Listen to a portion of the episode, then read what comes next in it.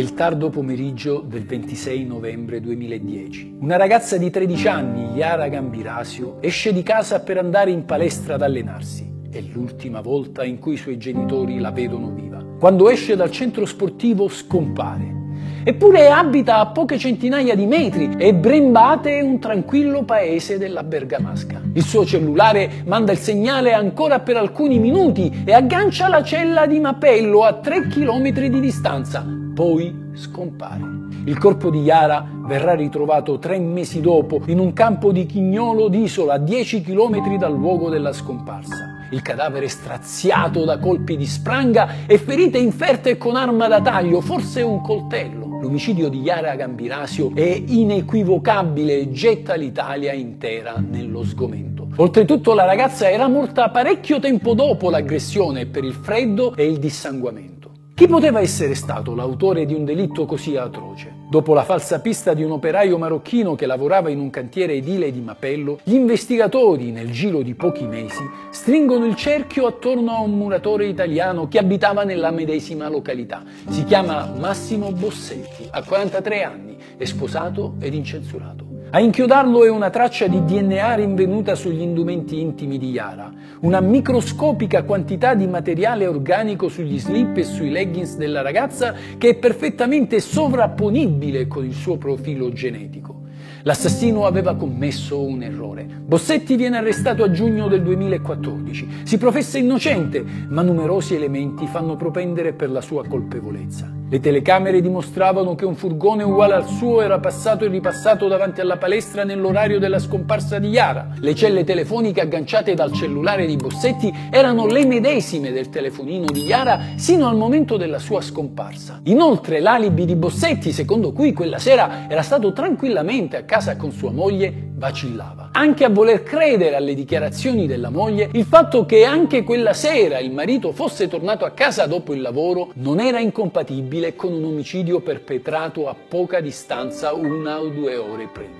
Bossetti viene così rinviato a giudizio per omicidio volontario aggravato. Al processo la difesa tenta di contestare la prova genetica facendo leva sulla mancanza del DNA mitocondriale nella traccia genetica repertata e sulla presenza sugli indumenti della ragazza del DNA di un altro soggetto non riconducibile né alla vittima né a Bossetti. La pubblica accusa invece ritiene più che sufficiente la presenza del DNA nucleare appartenente a Bossetti e spiega il DNA estraneo come appartenente a una persona sicuramente non coinvolta nell'omicidio. Ad esempio, anche l'insegnante di danza e ginnastica ritmica aveva lasciato casualmente il proprio materiale genetico sulla manica del giubbotto di Yara. Il muratore di Mapello intanto si proclama innocente e si difende sostenendo che qualcuno per calunniarlo avrebbe falsificato le prove a suo carico oppure che il trasferimento del suo DNA sul cadavere della ragazza era stato involontario e dovuto a contaminazione. Bossetti affermava di soffrire spesso di epistassi, cioè di fuoriuscita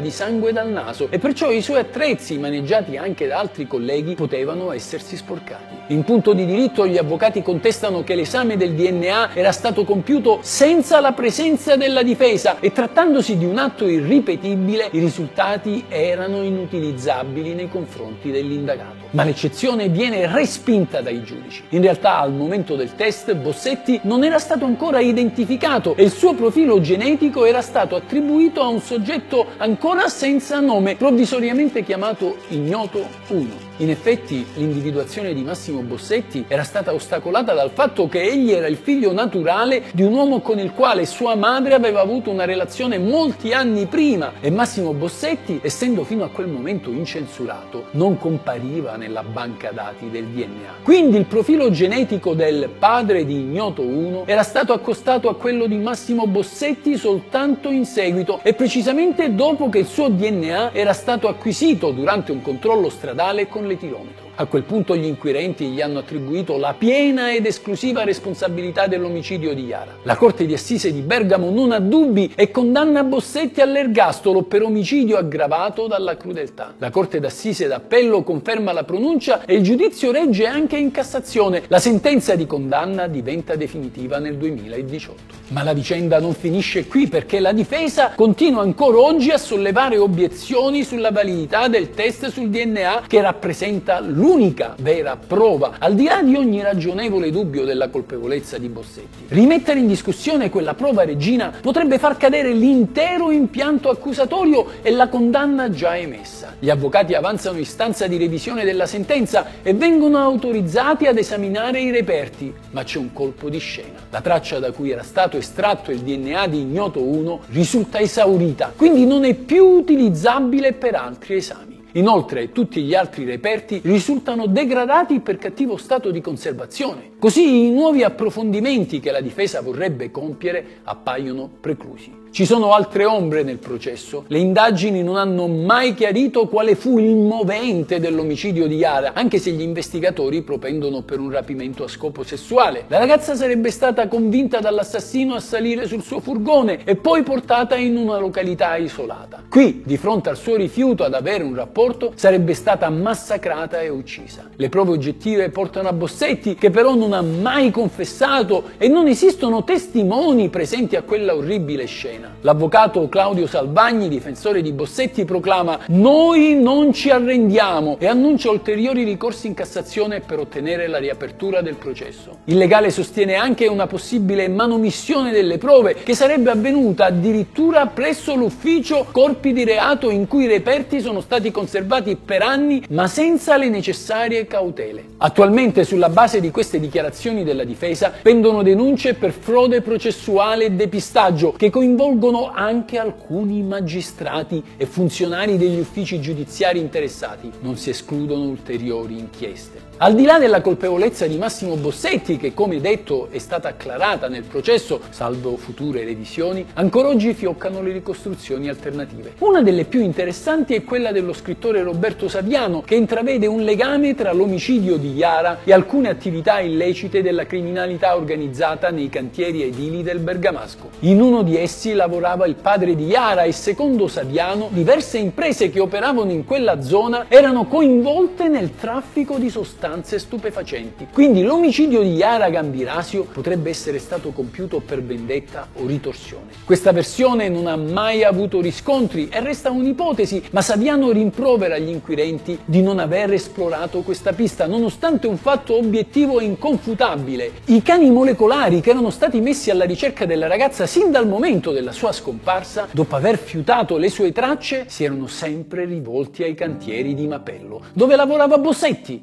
ma non soltanto lui.